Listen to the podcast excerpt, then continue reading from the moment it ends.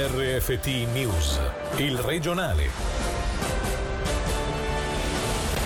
Buonasera dalla redazione di Radio Ticino. Secco no anche alla LIA bis. Il Parlamento, senza colpi di scena, oggi ha stabilito che istituire un albo degli artigiani compatibile col diritto svizzero sia impossibile. L'unico rapporto discusso nell'ultima sessione prima della pausa estiva è stato affossato con 73 voti contro 7. Il nuovo testo, secondo la maggioranza, avrebbe incontrato gli stessi ostacoli e ricorsi nati con la prima versione e una correzione compatibile con le leggi renderebbe vana comunque la la lotta alla concorrenza sleale, obiettivo principale della controversa LIA. Tra i più delusi da questo risultato il direttore del Dipartimento del Territorio, Claudio Zali. Era una legge volutamente protezionista, però poteva funzionare perché non vi furono ricorsi diretti contro la legge al Tribunale federale, non vi furono ricorsi dall'Italia. Quello che è successo è che si è creato un fronte interno di opposizione e alla fine la legge è scivolata su un parquet ticinese dal costo di poche migliaia di franchi. Possiamo dire che veniamo da una quindicina di anni di grande fervore edilizio, ma di questo fervore edilizio alla fine l'artigiano ticinese non ha approfittato particolarmente perché il numero delle piccole ditte settoriali non è aumentato. Gli stessi operatori dell'edilizia si lamentano, piangendosi un po' addosso perché l'errore è stato loro, di avere svenduto questo periodo di prosperità facendosi una concorrenza spietata sui prezzi, naturalmente chissà con quali sotterfugi, chiamando operatori transfrontalieri e oggi ci troviamo in questa situazione. È con tristezza o rammarico senza voler lanciare rimproveri a nessuno perché ci abbiamo creduto tutti alla possibilità di regolare qui il mercato artigianale che credo che oggi si chiude un capitolo che ci lascia dei problemi irrisolti.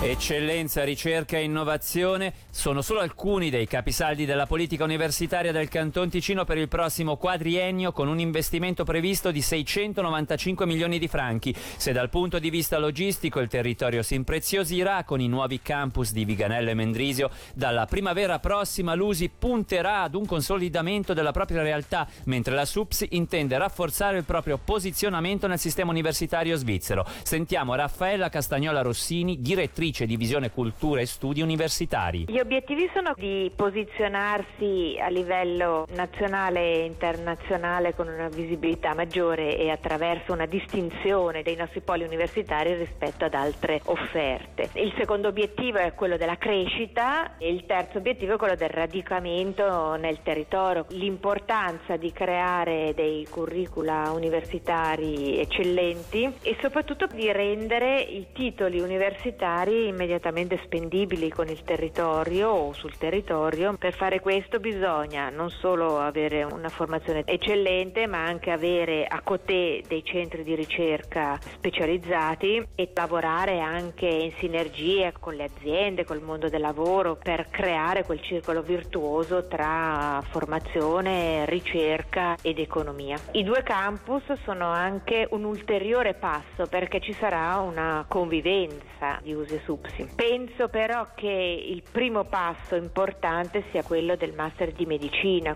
Sarà da una parte tutta la formazione universitaria, ma dall'altra poi ci sarà vicino anche la SUPSI. Questo diventa una visibilità particolarmente significativa per quanto riguarda Lugano. Quindi il polo nell'ambito della medicina, ma poi anche il sociosanitario per quanto riguarda la SUPSI. Le infrazioni all'ordinanza federale Covid nell'ambito della ristorazione si contano sulle dita di una mano. A confermarlo è la Polizia Cantonale che ci ha fornito un primo bilancio del comportamento sicuramente positivo di bar e ristoranti dopo il lockdown. Sentiamo Angelo Chiello. Tre procedure per violazioni delle norme Covid, tutte per il mancato rispetto dell'orario di chiusura, che fino a domenica scorsa era stato fissato dall'ordinanza federale a mezzanotte. E quanto ci ha confermato la Polizia Cantonale in merito al rispetto delle norme degli esercenti dal momento della riapertura di bar e ristoranti l'11 maggio scorso. Numeri che corroborano quanto già trapelato nel corso degli infopoint. In buona sostanza, in attesa dei casi pendenti al Ministero Pubblico, ancora in attesa di giudizio, il comportamento dei gestori ticinesi è stato rispettato rispettoso delle norme in vigore. La polizia si è limitata a correggere seduta stante, tramite dialogo e collaborazione con i gerenti, 218 lievi irregolarità riscontrate nel corso dell'ultimo mese e mezzo.